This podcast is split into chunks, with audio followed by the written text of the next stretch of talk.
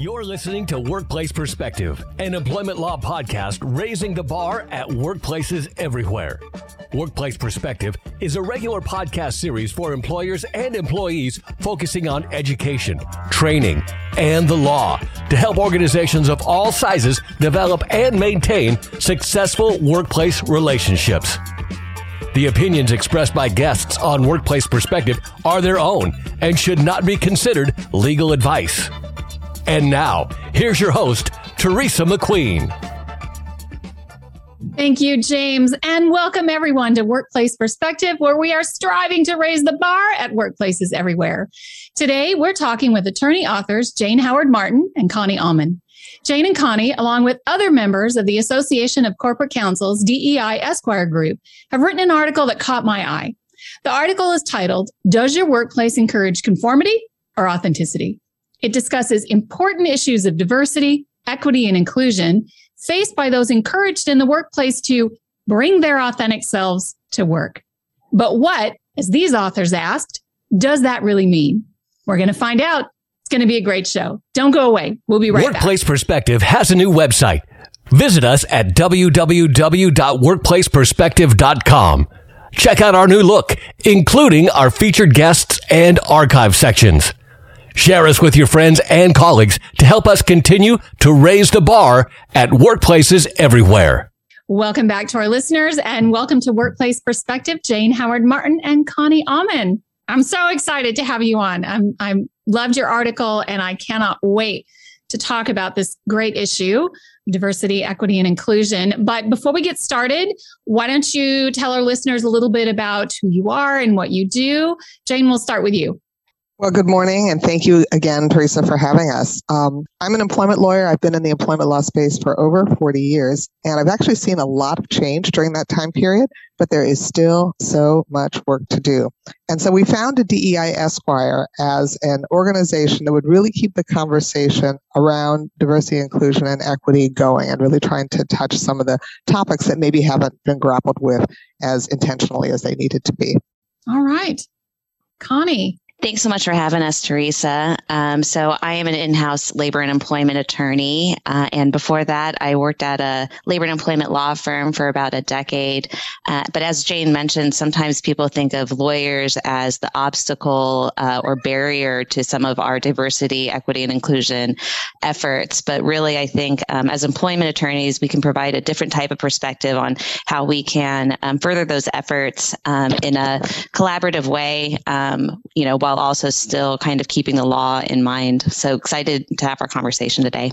Well, let's talk about the article. So I want to talk about what does being authentic from a, a diversity, equity, inclusion perspective mean um, when it comes to a workplace context? So it means being who you are, being able to be who you really are. And the reason we thought this article was important because is because so many people don't feel that way. They engage in what has been termed covering behaviors. And those are behaviors that people from underrepresented communities engage in just to fit in. It's about modulating your identity to be accepted by the mainstream. And there's actually been some pretty good research on this space. Dr. Christie Smith from Deloitte and NYU law professor Kenji Yoshino published a paper on this entitled Uncovering Talent. And they, in that paper, identified a new model of inclusion, which really takes into account four areas of, um, or four types of covering that people engage in. And Connie and I will share what they are. The first is appearance. So that is about changing your appearance or your mannerisms so that you look different in order to get acceptance in the um, in the workplace. So for me, that meant relaxing my hair. I have naturally curly hair as an African American, and we used to kind of joke in my community that we would ra- relax our hair so that other people would feel relaxed. But that is an example of covering. Uh, people are free, feeling more free now to, to wear their hair as it grows out of their scalps, which is great. A second example of a covering behavior is advocacy. So that's not speaking up when a slight occurs to avoid being seen as divisive, or in my case, perhaps an angry black woman.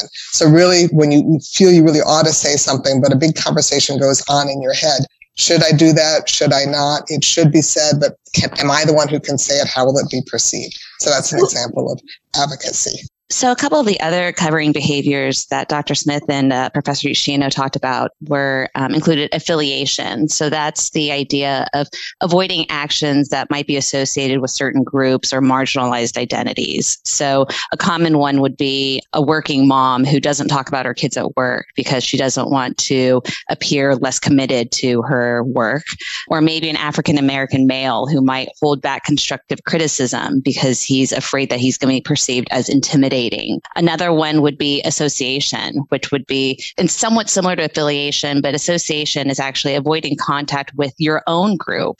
Uh, and I'm, I have to admit, I'm somewhat guilty of this myself. So I'm a Taiwanese American and my maiden name is Chuang, which I found at growing up, a lot of people in America, frankly, had a hard time pronouncing and being named Connie Chung when Connie Chung was the only Asian American uh-huh. person on TV that anybody knew was frankly kind of annoying, right? Because I had so many times where people were like, oh, is Connie Chung your mom? Or is Maury Povich your dad? Spoiler alert, the answer is no, he is not my dad.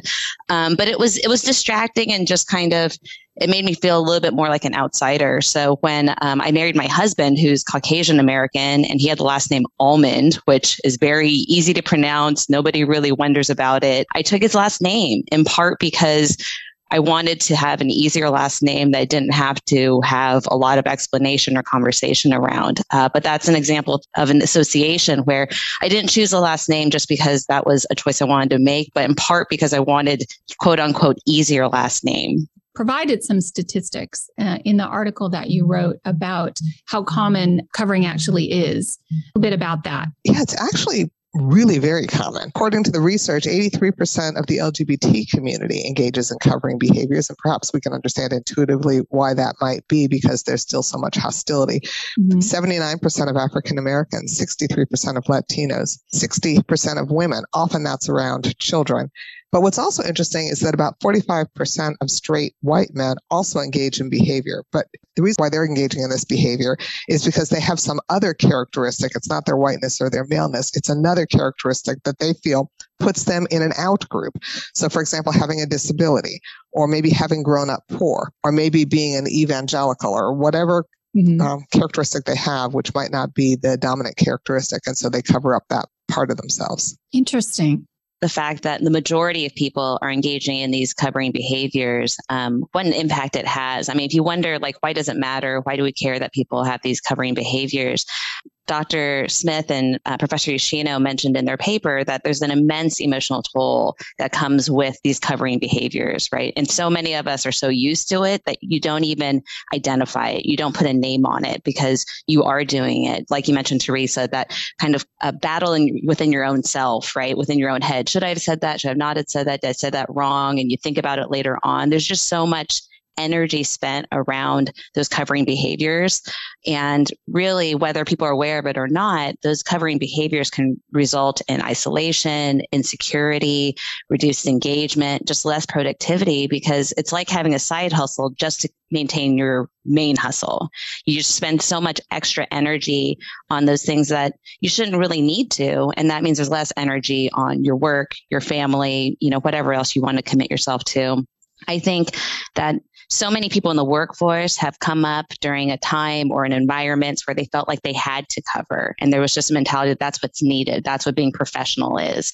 I think it carries on in that they think, well, you know, that's what I had to do. So that's what others should have to do as well. But I don't think that's really being true to inclusion. That's certainly not creating a sense of belonging. And that's not really getting the most engagement and development out of our employees.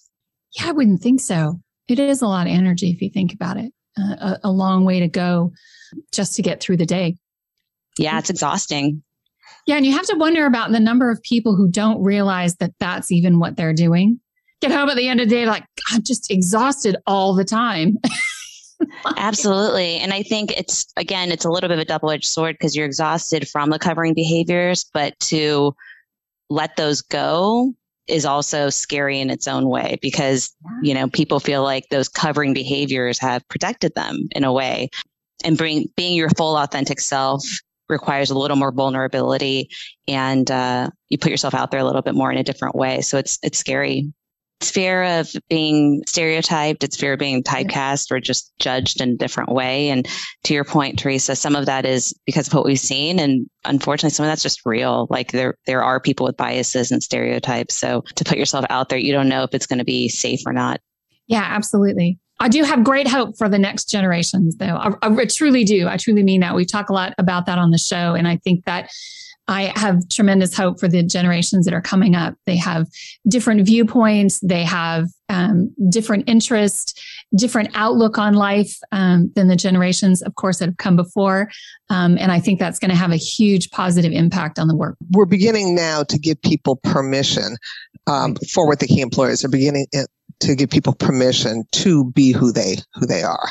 So that Absolutely. gives them hope as well.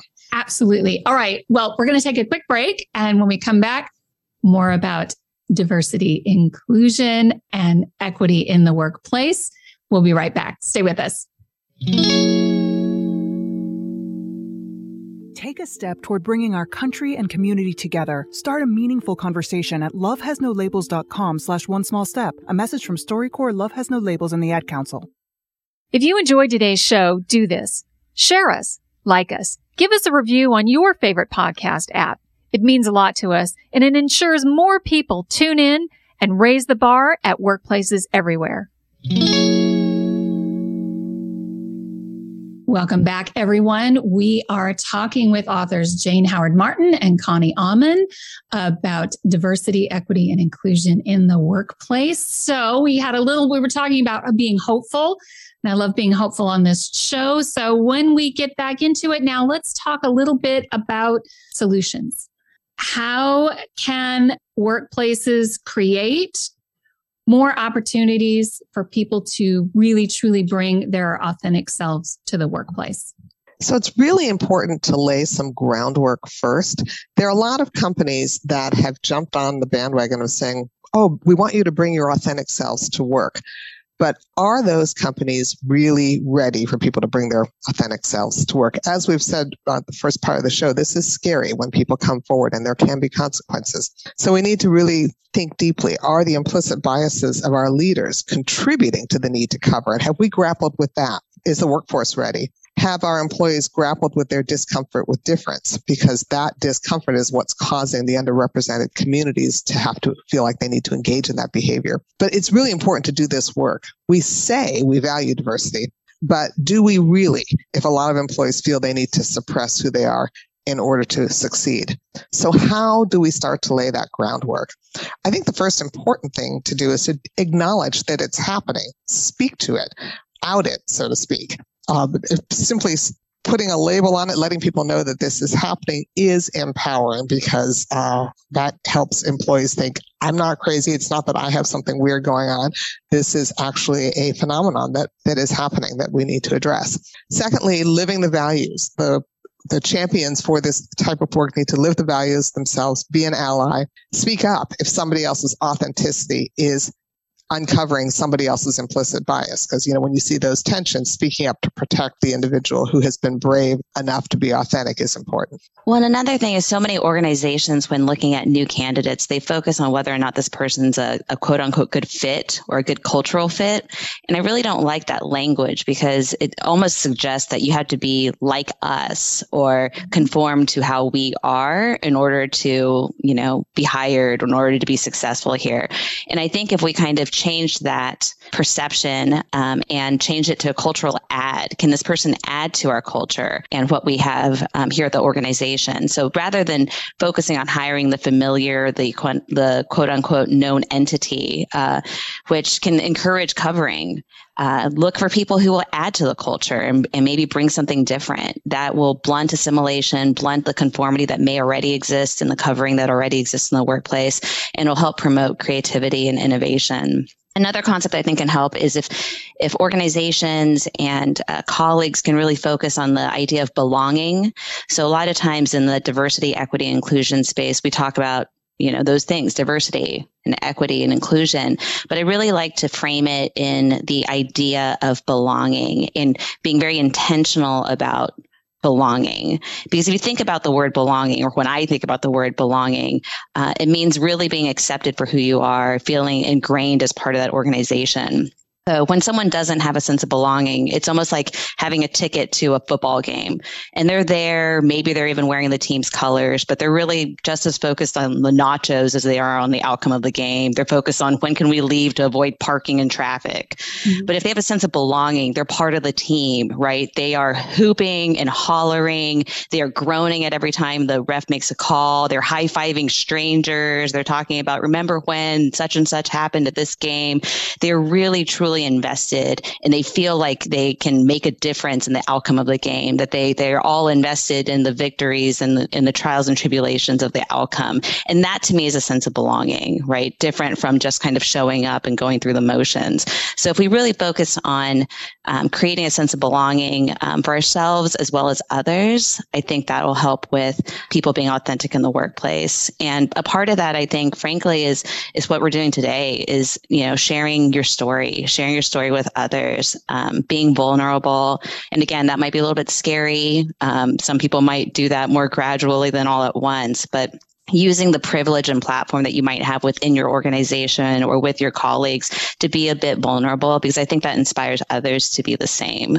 Do you want to give us your you know your thoughts for the future cautionary tales words of wisdom.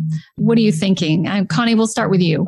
So i would simply just encourage people to remain really open-minded and stay curious. Sometimes we default to um, oh i'm accepting of people from all different walks of life and that means i'm open-minded. But that doesn't necessarily mean that you're open-minded to people who may be less comfortable with that or have a different perspective. So i, I genuinely think that we learn the most from people who are are the most different from us. So approaching those conversations with grace, but really with a, a mind to be curious and learn, I think can help a lot. And I will just say it's so important to do this work because employees are so much more productive and happier if they don't have to divert all of their energy towards managing other people's insecurities or discomfort with difference. That's not really their job. We've placed that job on them and it's really not their job.